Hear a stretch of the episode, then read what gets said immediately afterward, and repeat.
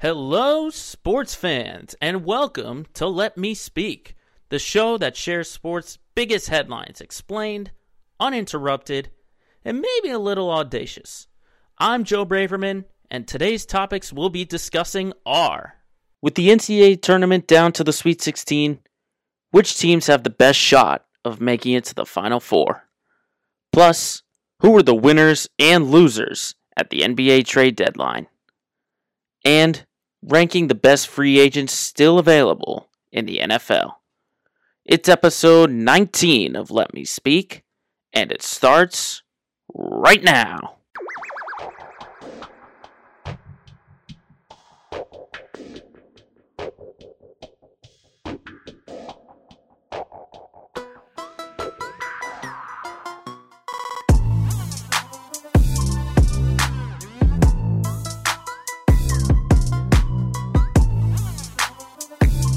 Thursday, March twenty-fifth, twenty twenty-one, another edition of Let Me Speak. We're on episode nineteen. I can't believe we're nineteen deep.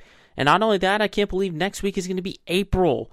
Can't believe how fast this year is flying by. There's been a ton of action so far. There's still plenty of twenty twenty-one left to go. But obviously this year is very exciting because March Madness is back. We finally remember what all these feelings when March Madness is going on feels like, both in the men's and the women's side. And before we go deep into our Sweet sixteen preview, let's just talk about some of the moments in the round of sixty-four and then the round of thirty-two that, to me, were a little bit surprising. Obviously, Oral Roberts and Loyola Chicago was right there, especially because Loyola Chicago knocked out my championship pick, if you remember from last week, Illinois. I mean, the fact that If if y'all are still listening to this and taking my advice and really listening, I mean, props to you, because I was extremely off with Illinois. I mean, they lost by thirteen to Loyola, and I had them in the national championship. That's insane, absolutely insane. And in, in filling out my bracket last week, I was going back and forth with a lot of a lot of picks. I thought Moorhead State was going to upset West Virginia. I thought wrong. And the one that really annoyed me was that between Texas and Abilene Christian, I had Abilene Christian in there before I switched it at the last minute. And I was just so frustrated with myself.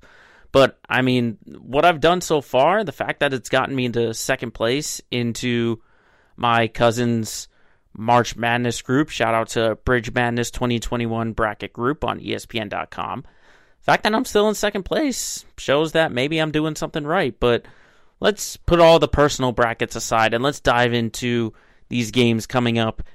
First in the Sweet sixteen, and I, I want to look at the first game. The most intriguing one, I would say, is between number twelve Oregon State and number eight Loyola Chicago, as I mentioned, in that Midwest division. I mean, looking at what Loyola Chicago is doing, they, to me, it would not surprise me if they make it all the way to the Final Four. Absolutely not. I mean, you have to look at what Oregon State is doing as a number twelve seed. I mean, they've had some sloppy play going on, but they've just been shooting the ball extremely well. I mean, forty-eight percent from the field and forty-one percent from the field versus Tennessee and Oklahoma State, respectively. And even especially over forty-seven point five percent from three versus Tennessee. I mean, they got to the free throw line thirty-five times and made thirty-two of them versus Oklahoma State is absolutely impressive. And they're plus twenty-seven in the rebounding margin. But like I said, it's this hot shooting that's making up for thirty-five total team turnovers in their first two games. That's really the difference, is that they're just shooting the ball very well.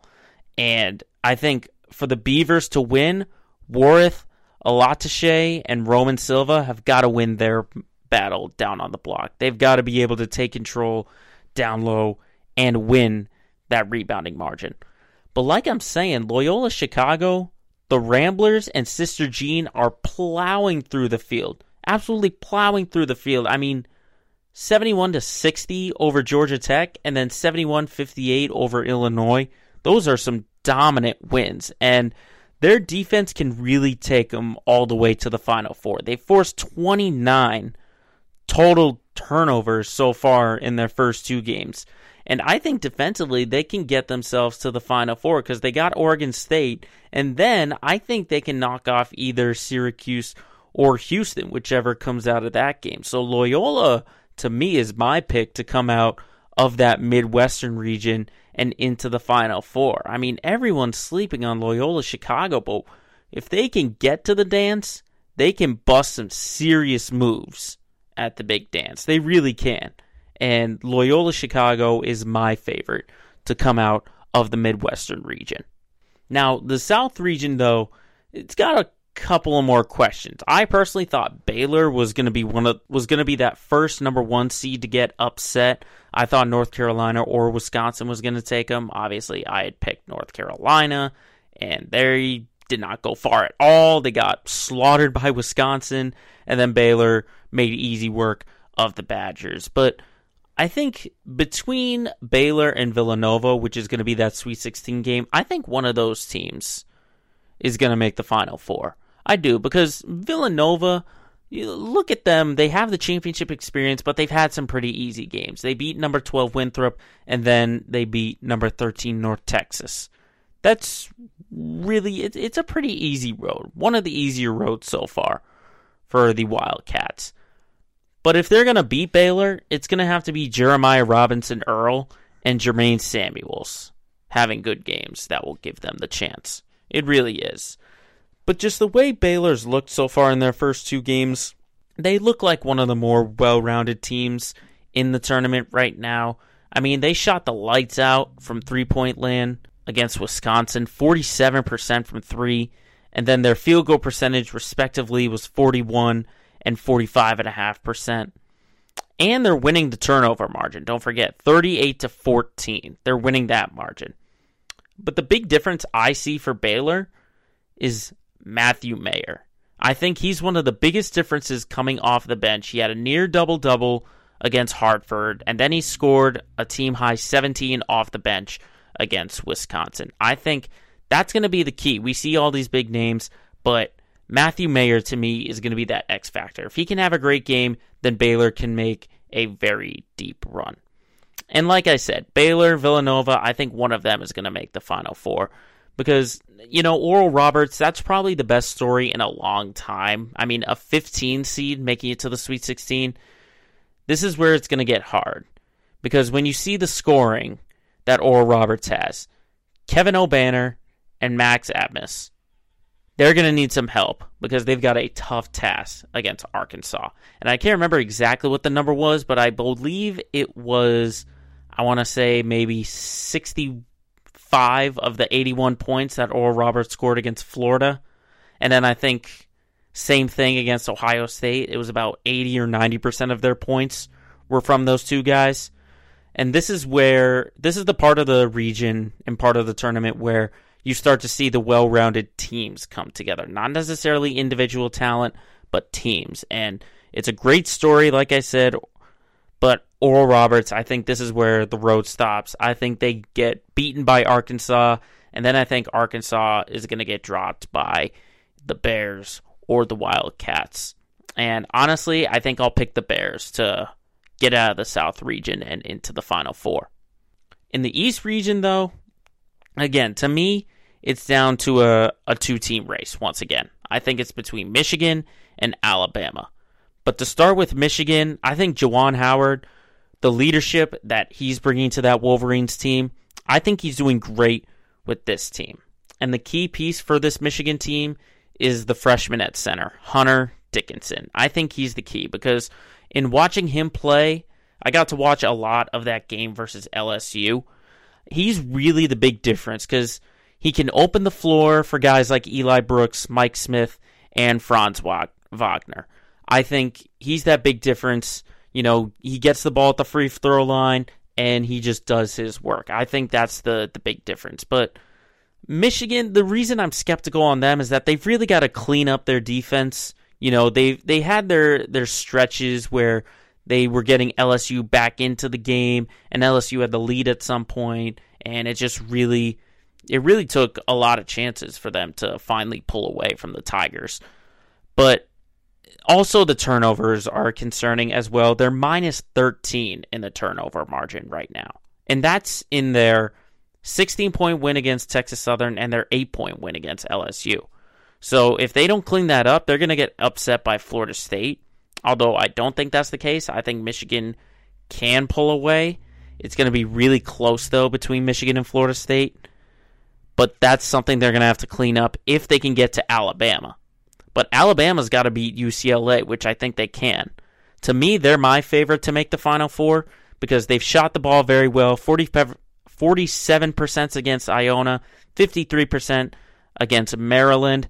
And I think rebounding is going to be the big key. They're plus thirty-seven right now in the rebounding margin. And I think that's going to be the difference. I think Alabama's going to knock off U C L A. Then I think they're going to knock off Michigan and get themselves into the Final Four. And then finally, we have the West region. And what more can you say about Gonzaga? I was really skeptical because of their championship history, but the way they've just handled their games against Norfolk State and Oklahoma, I mean, it's absolutely dominant. It's an absolutely dominant performance, and I would not be surprised to see them go all the way. But again, my reason for being skeptical is the fact that they don't have the championship experience of going all the way. I mean, this is usually the part where they start to drop a little bit, and they might not go all the way. This is usually the part. This year could be different, though, with the way I've seen them play against Norfolk State and Oklahoma.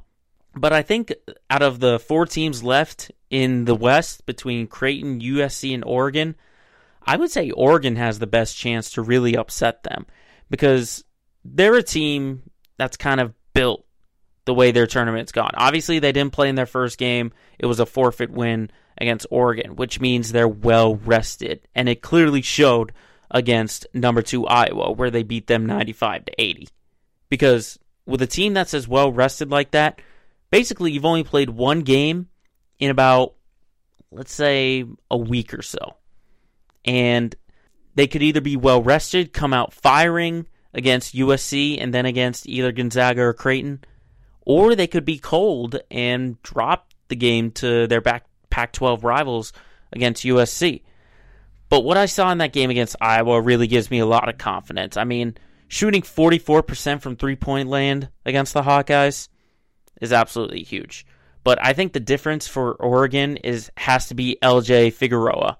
I mean, he's going to have to have another great shooting game. He was five for nine from three-point land, and if Oregon, again, can shoot the ball that well from three-point land, they can go and upset, get themselves into the Final Four.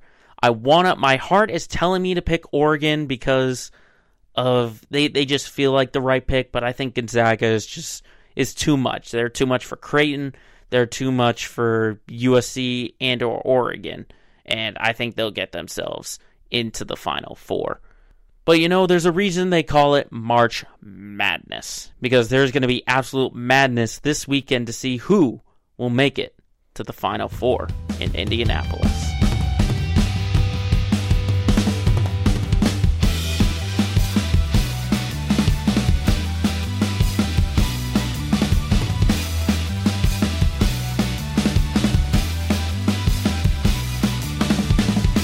With basketball, we'll move to where the college guys are learning their game from, and that is in the N B A. And obviously the big story was the trade deadline.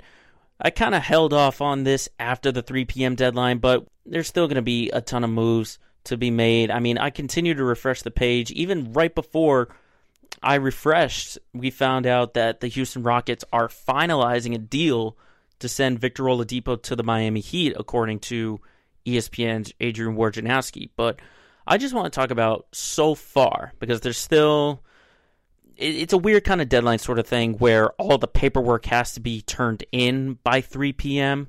And obviously we're recording after three p.m., but we're still waiting to hear the sources on a couple of moves. But from the moves that have been made so far, I want to talk about some of the winners and losers of the N B A trade deadline. And the first one sticks out to me right away, and that's the Denver Nuggets. I mean, the Nuggets what they did with their team is absolutely incredible. Obviously, the big move, getting Aaron Gordon.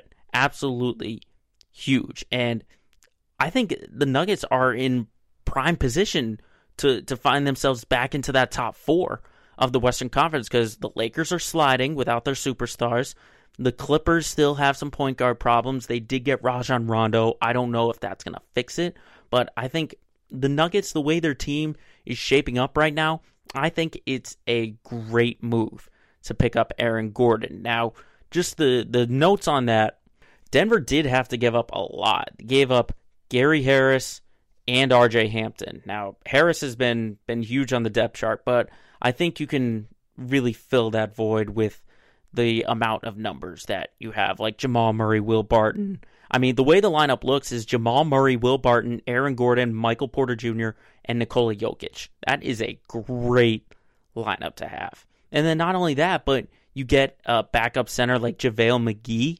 I mean, JaVale McGee might not be the difference maker, but he is a great rim protector. And his length, his athleticism, very vital. I mean, he's one, he's part of the reason why the Warriors won their championship and the Lakers won their championship. But I think it's it's a great move. I think the Denver Nuggets are the biggest winner out of the trade deadline, because you pick up Aaron Gordon, who really is is just overlooked because he was playing in Orlando, and Orlando hasn't had the success uh, in many years uh, when they got Aaron Gordon. I mean, the farthest they went was an eighth, uh, seventh seed in two thousand nineteen, and I think they got one game over the Toronto Raptors. And then the year after that, in the bubble, they had to play Milwaukee as an eighth seed. But I think Aaron Gordon will be a big difference maker. I think he's a great defender. He can defend almost all positions. He's a good finisher at the rim, obviously, with the multiple dunk contests he's in. But I think he'll take some of that attention off of Jokic, off of Murray, off of Porter, and he doesn't have to be the superstar. I think that's what's what's great, is that Aaron Gordon doesn't have to do so much, in just the fact that he's going to be a big factor defensively. You know, offensively, he can kind of just take a step back and start shooting when he has to and getting to the rim when he needs to. But I think the Nuggets made a great move in picking up Aaron Gordon and JaVale McGee. They are the big winners from the trade deadline so far for me. But then second place, I would say, in the deadline, the Chicago Bulls. The improvements that the Bulls have made at the deadline were ginormous. I mean, getting Nikola Vucevic, uh, that should be the winner right there. That should be your winner right there. I mean, let, let's just analyze this deal. They're getting Nikola Vucevic and Al-Farouq Aminu. Don't forget that. Aminu, he's a veteran. He's got experience. And the Bulls, all they had to give up was Otto Porter Junior, Wendell Carter Junior, and two first-rounders. I, it, it's it's huge when you when you look at what this team is looking like. Zach LaVine needed some offensive and defensive help. He's got it. He's got Vucevic, and he is the center that they can really work around. They've been trying for so long to get Zach LaVine some help. Obviously, Lauri Markkanen wasn't able to take the next step from his first and his second years in the league. But, you know, does this put the Bulls over the top? No. But I think when you look at that Eastern Conference and how basically wide open it is, you see the struggling Celtics taking some step back. You see the Atlanta Hawks kind of backing up, the Pacers backing up, the Raptors giving away some of their pieces. I think the Bulls see this, and they can get themselves into the playoff hunt. And even for the future, you have free agency too as well that the Bulls can really work around. I think Vucevic, he's a great scorer. He can take the attention off of Zach LaVine. I think he's a center that, you know, maybe not the best defender, but you can definitely work with maybe his defensive lacking with his size and his center. But let's also forget, don't forget that the Bulls also made another small move in getting from the Washington Wizards, Troy Brown Junior and Mo Wagner. Don't forget that. Those could be some small pieces too.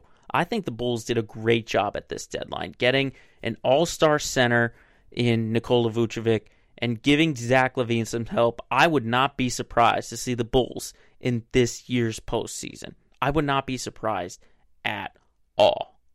And then one final team that I would say is a winner, I would say the L A Clippers made made a good move in getting Rajon Rondo. I think I think they're probably, you know, maybe a slight winner.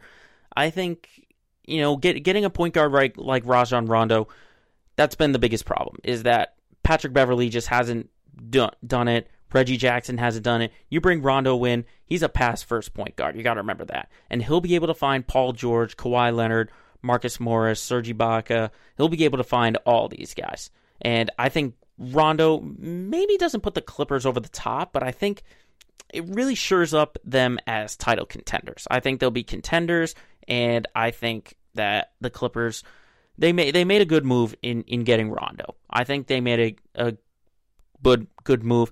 I will question giving up Lou Williams because you need a good six man, but you know, for for the Clippers to be able to fill their point guard role, I think Rondo will do that, and I think that's the right point guard that you want to get. Now, in terms of the losers of this trade deadline, the first one's obvious, and that's the Lakers. The Lakers didn't do nothing at this deadline from the time we're recording. Absolutely nothing, and you got to remember how bad they're struggling right now. No LeBron James, no Anthony Davis, so now you're relying on Dennis Schroeder, K C P, Kyle Kuzma, Marc Gasol for your offense. Your two superstars are out, and you did nothing to make any kind of improvements. Now, this could all change with the buyout market. You got to remember this. At the dead, we're talking about what they're doing at the trade deadline. When it comes to the buyout market, it could be a completely different story. But for right now, the Lakers making no improvements at all is is kind of kind of a little a little shocking. I would have thought they, they would have made some kind of move, some kind of small move. And, you know, just going back to the Bulls real quick, because as we're recording, you know, we're finding another deal that the Celtics trading Daniel Tice to the Bulls for Mo Wagner. So that's another improvement there for Chicago, getting a good offensive player in Daniel Tice. But going back to the Lakers, I mean, you had to figure they were going to make some kind of move. And it could be in the buyout market where they get Andre Drummond or LaMarcus Aldridge. But at the deadline, it's not, they didn't do anything to make themselves better. And I could definitely see the Lakers just continue to struggle and even get leapfrogged by the Nuggets, even when either Davis or LeBron James comes back. I, I think that's a really big thing. Lakers are the biggest loser right now at the deadline. And the second, I would say the second loser in this, I think it's obvious, it's the Orlando Magic. I mean, the fact that they're blowing everything up, they get rid of Gordon, they get rid of Fournier, they get rid of Vucevic. I mean, the amount that they took back, I mean, obviously you're going into it for the draft, but it just feels like they have a plethora of guards now on their roster. Just just a ton of them. And obviously some of them are lost due to injury. You have like Jonathan Isaac and Markelle Fultz. They're obviously lost for the year, but you have a ton of kind of just veterans who were kind of on their last stand. Not really so much for youth. I mean, your only youth right now is Wendell Carter Junior, Cole Anthony, and R J Hampton.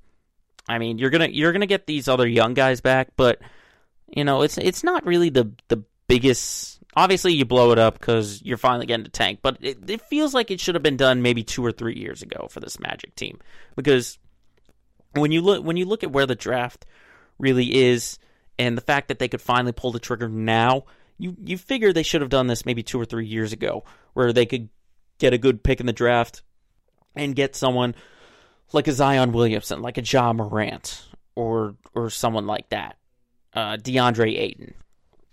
And, you know, they should have done this a couple of years ago. And that's why I think they're the big loser, is that they're probably not going to get as much. They probably could have gotten more a couple years ago than they did now, because, you know, they were they were contending. They made the playoffs. And that's why I think just, just the fact that they waited now to finally pull the trigger kind of puts them in the loser category for me. And really, I don't I don't see any other losers out of this. I think I I think um, Kyle Lowry not getting traded at the moment is the big surprise for me. I would have thought uh, Philly or Miami would have done that, but I think Miami got their guard in Victor Oladipo. Um, I think Toronto, you know, you could classify them a- as losers because they're going young, but they still have Kyle Lowry. So, you know, if they want to go in this young direction, you know, do you re-sign Kyle Lowry or you just do you just let him walk in free agency? So maybe maybe I'll change I'll change that. Toronto being uh, a loser in this deadline, but like I said, this is what we're talking about at the trade deadline. The buyout market is still coming, and there are plenty of teams who can pick up some buyouts.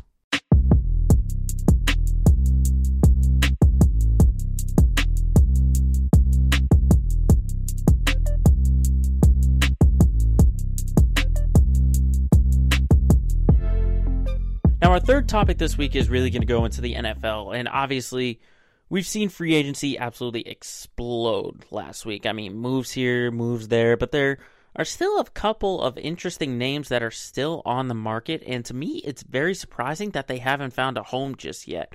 Obviously, it's going to be different with the draft coming up. I mean, we've got the N F L draft coming up in the next couple of weeks, and after then, we might start to see some of these players find homes because teams didn't draft the way they wanted to, which we will have a draft preview coming up in the next couple of weeks. But there's still some big names remaining out there in N F L free agency. And the big one, obviously, to me, is Leonard Fournette. We've talked about him for weeks and weeks and weeks, how much of a difference he was for that Tampa team when he came over, forming the two-headed monster with him and Ronald Jones. And really in that Super Bowl game, in the Super Bowl, he was the biggest difference for Tampa. Obviously, outside of Tom Brady. But his difference in the backfield, I mean, he showed his versatility, the way he's he's catching balls out of the backfield and the way he's running so downhill with basically a head full of steam. He is, wherever he goes, he's going to make that team better. He's going to make that team better, no way, wherever he goes. And to me, if I were him, if I just won a Super Bowl, I would say, okay, I got my ring. Now it's time for me to go get my money and become a featured role. That would be the biggest thing for me if I was Leonard Fournette. Now, we've seen the reports that the Bucs are still in play to be re-signed, and I wouldn't have a problem with that at all for Fournette because if remember the story that Fournette had early on in the year, cut by the Jaguars. Obviously, the situation didn't work out for the team that was drafted, and then he signs with Tampa Bay on a minimum deal. He's looking for that ring. Now he's looking for that money. The question is, does Tampa, do they have enough to give Fournette if it's appealing to him to want to come back? Because you know, without a shadow of a doubt, Fournette, he sees himself as a top ten, maybe top fifteen running back, I would say. And that's also coming from me. So he would want that featured role. Because he's got the ring. Now he's just looking for the money. That's the big thing. So I don't have a problem with the Bucs. I mean, I see a lot of teams that he could go to. I look at the Pittsburgh Steelers. I mean, they had no running attack at all with that offense. And obviously James Conner wouldn't be the answer because he would have been signed by now with Pittsburgh. But that's an option for me if the Steelers want to give out that money, kind of bring that offense back up, because a lot of people are skeptical on Pittsburgh if they can really have that success that they had for the first three quarters of the N F L season last year, because they still have the wide receiver weapons. But Big Ben's going to need some help in that backfield. I see the Steelers as an option, possibly the San Francisco forty-niners getting a running back. I mean, think about Raheem Mostert and Leonard Fournette in that backfield. That could get San Francisco right back to the promised land where they were two years ago. And then I think of the Seahawks, Seattle Seahawks. They did re-sign Chris Carson, so maybe they're a bit of a long shot. But if they could have a prominent running back like Leonard Fournette, that would help out Russell Wilson to keep him in Seattle. And then also, what about the Arizona Cardinals? They let go of Kenyon Drake, Why not get an upgrade? An upgrade by signing Fournette. But I'm sure we're going to get a ton of answers later on. Now, to flip over from offense to defense, probably I'd say the best defender still out there is Jadeveon Clowney. I mean, he's just looking for stability. And obviously, that knee, that injury that he had while he was on Tennessee really hurt him and his stock. And it is very limiting for him. But you got to remember, he's only twenty-eight years old. You can still get a good maybe three or four years out of Clowney if you want to sign him. And especially with this injury, he won't garner a market as much as maybe he did when he was hyped up with the Texans coming out of the draft number one in two thousand fourteen. But I've heard reports that he was visiting the Browns, even though that's a long shot. I think that'd be great for the Browns to get him defensively. That would, to me, if they sign him, that would put them ahead of the Ravens and ahead of the Steelers in that A F C North. I would pick the Browns to win that division. But I'm thinking about other teams, you know, like I said, the Ravens that I just mentioned. They just lost a ton of defensive pieces in Matthew Judon and Yannick Ngakoue. Replacing him with Clowney would be absolutely huge. Maybe a team like the Giants would want to pick him up. Maybe a team like the New Orleans Saints to really shore up that defense. Because the way I see it for the Giants in that N F C East is Dak Prescott, yeah, he signed his money, and a lot of people may think the Cowboys are the favorites. But the Giants are right behind there. If they can get a couple of the pieces, remember, they signed Kenny Galladay. They're going to get Saquon Barkley back. They just signed Adoree Jackson for the defensive backfield. I mean, throw Clowney in there, and I would say the Giants have a good shot of making the postseason. I really think they do if they can pick up Jadeveon Clowney. Now, a part of the game that continues to be overlooked is the special teams. And one free agent out there that can really be a game changer for special teams, no matter where he goes, is Cordero Patterson. Cordero Patterson, with his kick returning and his punt returning, he's a difference maker. And he can immediately change that special teams no matter where he goes. No matter where he goes. And I was looking at a list, you know, statistically of teams that maybe didn't look too well in the special teams. You know, I looked at the stats and I also looked at games that I've seen. And I think three teams could really use him on the special teams market. I think of the Chargers because of the terrible game and the terrible special teams they've had in the past, especially against the Patriots where they gave up a blocked field goal return for a touchdown and a punt return touchdown. I see that for the Chargers. I see the Chicago Bears re-signing with them. I think he did great, and you can get him on a discount as well. And then I think maybe the L A Rams, because not only is Patterson a kick return, a punt returner, but he's a wide receiver. And you want to give Matthew Stafford as many options at wide receiver as you can. And I think Patterson fits that mold perfectly. So I think those three teams could still be in play. But the big thing that I was looking at when I was looking at the free agency list is the amount of cornerbacks that are still on the market. And obviously, one got taken away with Malcolm Butler signing with the Arizona Cardinals on a one-year deal. And the Cardinals were actually one of the teams that I thought had to upgrade because, remember, they had lost Patrick Peterson, so they need to replace him. And Malcolm Butler's a pretty good replacement for him. But outside of Malcolm Butler, you got guys like Richard Sherman and Casey Hayward still on the market. I mean, I think of a team like Seattle who lost their quote-unquote number one in Shaquille Griffin and replacing him with one of those guys. I think Casey Hayward's been overlooked and he could find a great fit on that Seattle team. Or maybe Seattle reunites with Richard Sherman. We've heard a little bit of rumbling saying Sherman wouldn't mind it. Why not? Why not get Seattle some defensive help?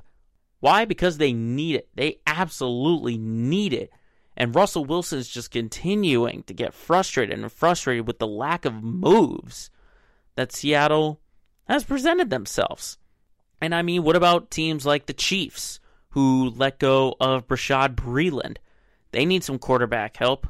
They need a lot of help if they're going to really get over the hump and get back to the Super Bowl for a third straight year.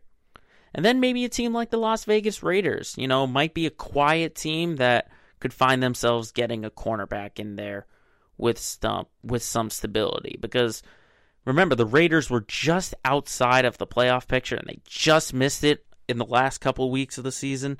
So reassuring the cornerback position would be absolutely huge. And then one final one that I had forgotten to overlook was Sammy Watkins. I mean, Sammy Watkins has the abilities. Obviously, he had the injuries, but he is still a valuable number two option for any team that's looking for a wide receiver.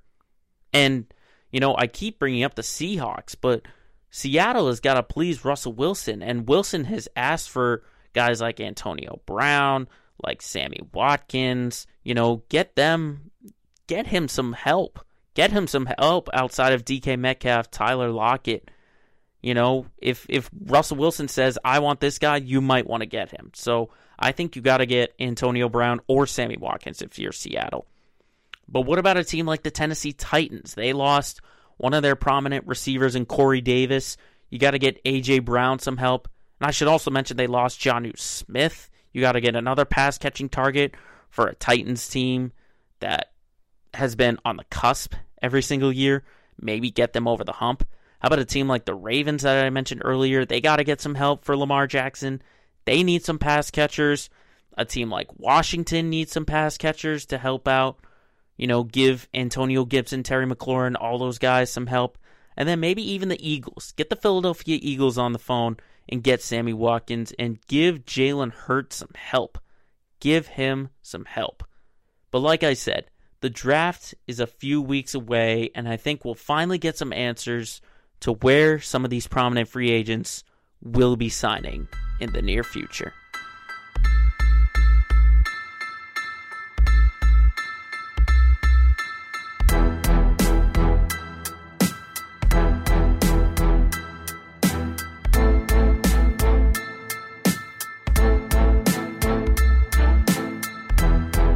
As always, we turn to our teams out here in Boston, Massachusetts. It's our Let's Get Local segment of the week. Now, in this time in particular, everyone in the city of Boston, the big story is what are the Celtics doing or not doing here at the trade deadline? And by the time we're recording, the trade deadline will have passed, and we will have known what Danny Ainge has done with this team. And obviously, the big acquisition that Danny Ainge did was with the Orlando Magic, who I had said before are basically blowing up their entire team, going for a rebuild, acquiring Evan Fournier, the veteran shooter, only for two second-round picks.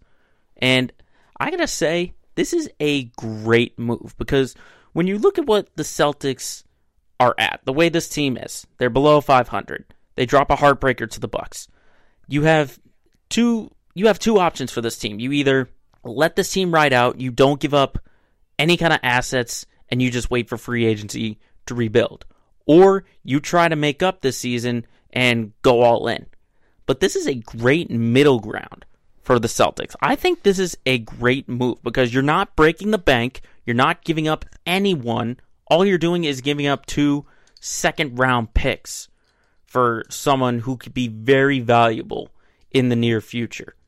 I think this is a great move. A great move of finding that middle ground where you're not totally blowing up this team and trying to make a run for the postseason, but you're also not giving up as well. This is one of those middle moves where, it, you know, it's not the big splash for Aaron Gordon, which, by the way, I wasn't a ginormous fan. Obviously, I'd have to know a little bit more about the package. We didn't really know what the package was going to look like for Aaron Gordon, but obviously he's off in Denver. But I like this move. I think Fournier is a great pickup, and I think he fixes the problem of ball movement and bench scoring. I think one of the biggest problems has been the lack of depth that the Celtic team has. You have, obviously, Tatum Brown, Kemba, Smart, but really no other offensive options. When you've got a veteran guy like Evan Fournier who's scoring a career-high nineteen point seven points per game, that helps you off the bench tremendously. And he gives you some wing depth as well. You can bring him in for Jaylen Brown, give him some rest. You could bring him in for Jadam, Jason Tatum, have him play at the three.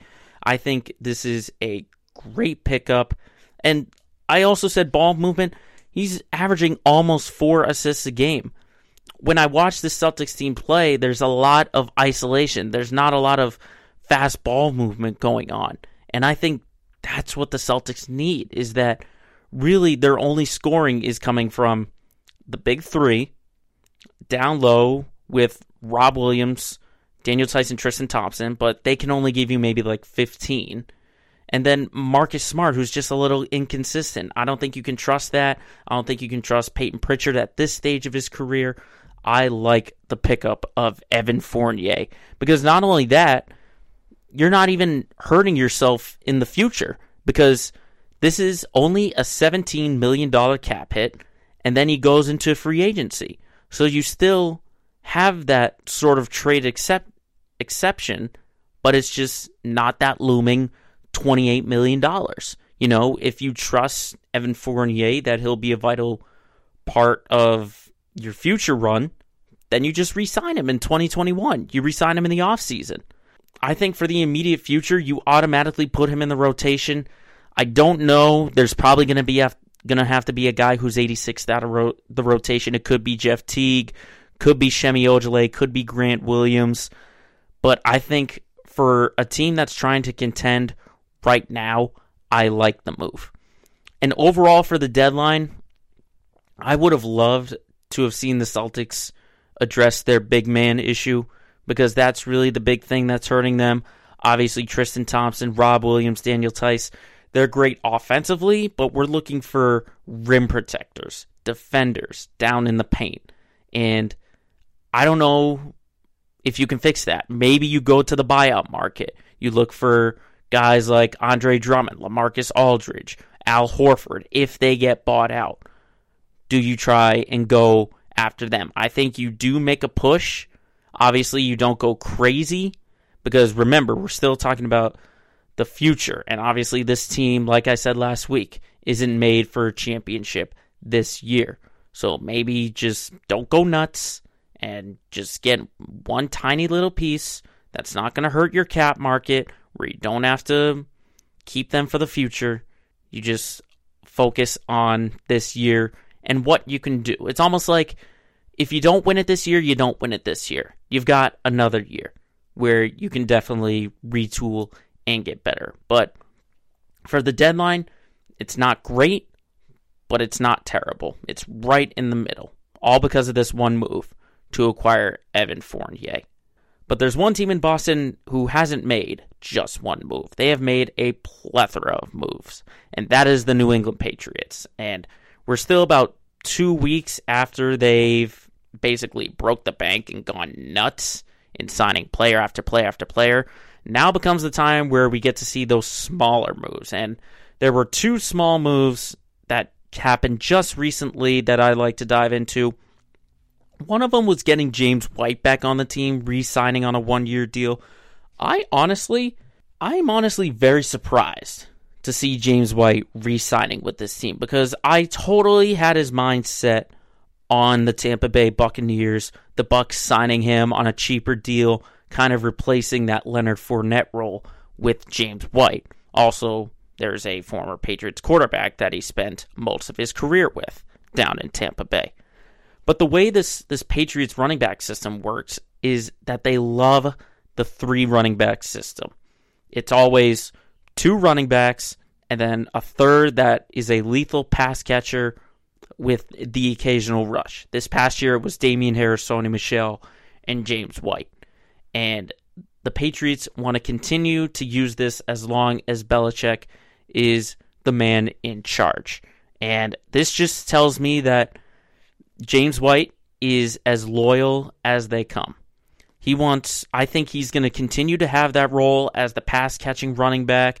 I think Damian Harris and Sony Michel are going to split some time as the featured back, but James White is going to continue to be that third guy, much like a Kevin Falk, much like a Shane Vereen, just to name a few guys coming out of that running back system as a pass catcher. But on the other side of the field, another guy that re-signed defensively, Lawrence Guy, re-signing on a four-year year deal. Again, a little bit surprised, but he is a valuable piece on that defensive line that I think the Patriots have grown accustomed to. And not only that, but you get a veteran who knows this system. He's been in in this Patriots system for, I want to say it's maybe two or three years. But he's a guy you want in that locker room, a great voice for that defensive side of the field. And not only that, he was sixth on the team in tackles in twenty twenty, in total tackles. I think this is a huge pickup for the Patriots. Obviously, they picked up a bunch of other defensive pieces like Jalen Mills, Matthew Judon, Henry Anderson, Devin Bordeaux.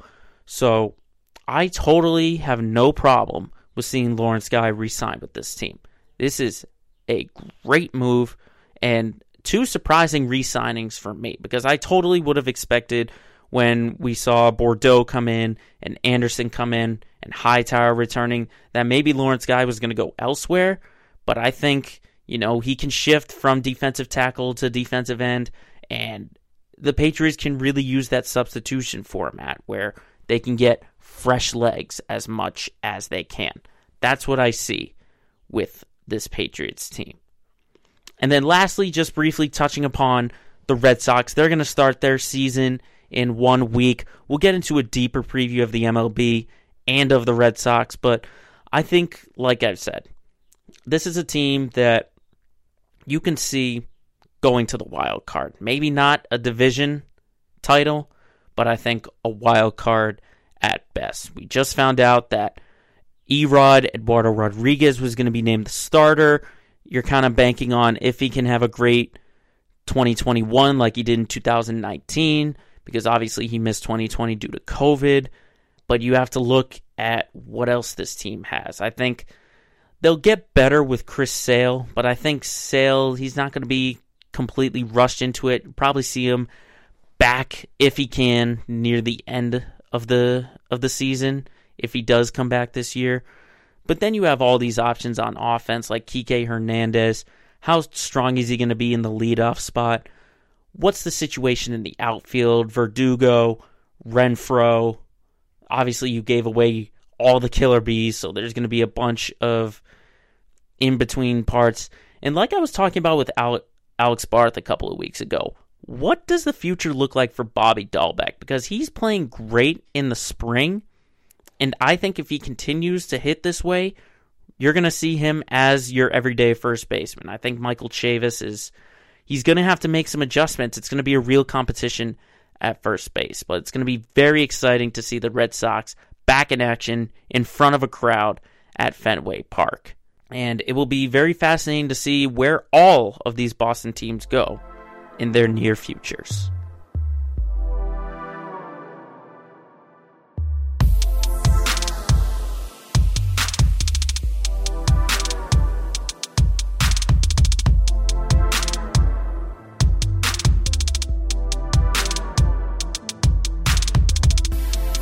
And as always, we go to everyone's favorite segment, our LOL moment of the week. Now, this week was a little special because there were actually two nominees. But what I did, me personally, I went on to Instagram and taken a poll from all of my followers. If you don't know, it's at Joe Braverman on Instagram. And I had taken a poll between two guys, and I let all of my personal followers decide who should be this week's LOL moment. And it was a lot of back and forth. I saw the poll numbers uh, before we recorded today, and we made my decision. So thank you to everyone who had voted out there. Make sure all of you who voted on my personal Instagram page, make sure you're following this Instagram page at Let Me Speak underscore official. But let's get to the reason why I had all my followers vote. This week's LOL moment of the week will go to Tim Peel, the N H L referee who had a little bit of a hot mic incident. So let me break it down for you if you don't know the story. This was this past Tuesday night between the Detroit Red Wings and the Nashville Predators. And this was in the second period, I want to say about fifteen minutes to go, and Victor Arvidsson from the Preds was called for tripping over Red Wings' John Merrill. But if you watch the, the video, which I will be sending out a video of this incident on all of my social media platforms, John Merrill appeared to have flopped. And obviously there's flopping in every single sport, so this is nothing new. But what was interesting was that the broadcast for, I believe it was the Predators, actually picked up on the N H L referee Tim Peel with a little bit of an explanation for giving away that penalty. And he had said, quote, "It wasn't much, but I wanted to get an effing penalty against Nashville early." Well, Mister Tim Peel, if you wanted to get that penalty early, then you must not want your job as a referee in the National Hockey League, because after that, Tim Peel was officially banned from the N H L for ever reffing a game again. He is now banned. And really, this all comes down to the integrity, the integrity of the game, because when you're looking at no matter what sport it is, if it's soccer, football, baseball, basketball, stuff like that, integrity is the number one thing you want to protect. If you're any professional league, any professional league, it is the number one thing to protect, because you already have fans who are questioning any kind of integrity. I mean, you look at in the N B A, the superstar treatment with fouls. You look in the N F L with certain quarterbacks getting called for roughing the passer and other superstars not getting called for it. You know, integrity is absolutely huge in this game. So if you, if we're seeing stories like this, where we're seeing referees intentionally say that they're giving a penalty just because they want to give it to them, that's absolutely wrong. And Commissioner Gary Bettman has got a lot of cleaning up to do. Luckily, he did defend it. Obviously, he banned him. He said integrity is the most important spot in the game. But you just wonder where other kind of officials are going with this. I mean, remember the Tim Donaghy incident back in, I think it was two thousand six, two thousand seven, where he was betting on games and he got caught and now he was banned and he was calling stuff against Allen Iverson. This is where fans are really going to turn their heads and say, is this really rigged? Because it is ginormous, ginormous question of integrity when you have a situation like this. Or who knows, it might have even been a little personal incident, because if you didn't know, Tim Peel had plans to retire after this year from refereeing. He's fifty-three. He's been reffing N H L games since nineteen ninety-nine. So maybe he's just going out in the blaze of glory saying, you know what, if I'm going out, I'm going out swinging and I don't care what people think. Well, people are going to start caring what you think, and they think you're not a good referee and you're you have a hatred for the Nashville Predators. Or maybe you're just balancing out, you know. Obviously, we can't fault him because he doesn't know the hot mic is on. He doesn't know his mic, but you got to make sure that there's cameras and microphones everywhere. You got to be careful with what you're saying. I mean, how many hot mic moments have we seen in the past? Even recently, you know, Sam Darnold saying, "I'm seeing ghosts," and he got all the heat for that. You know, just there's just a ton of incidents where you really got to be careful what you say. You know, it's getting to a point where it's It's not in the post-game press conference you got to watch out what you say. It's got to be on the court, on the field, on the ice where you got to watch out for it. And part of it just does with this newfangled technology that we got going on. But also, you know, there aren't as many fans. So we've been able to hear in the, in the past year really the, the real on-court, on-field stuff that goes on. We started, we finally get a chance to hear what's what's exchanged between coaches, between players, between referees. We finally get to hear it. And so obviously Tim Peel just totally forgot that there was a limited number of fans, so he was able to he was able to get his audio picked up, and unfortunately that left him without a job and on early retirement. So again, I'll say thank you to all my Instagram followers for taking part in my poll and for naming Tim Peel from the N H L this week's LOL Moment of the Week.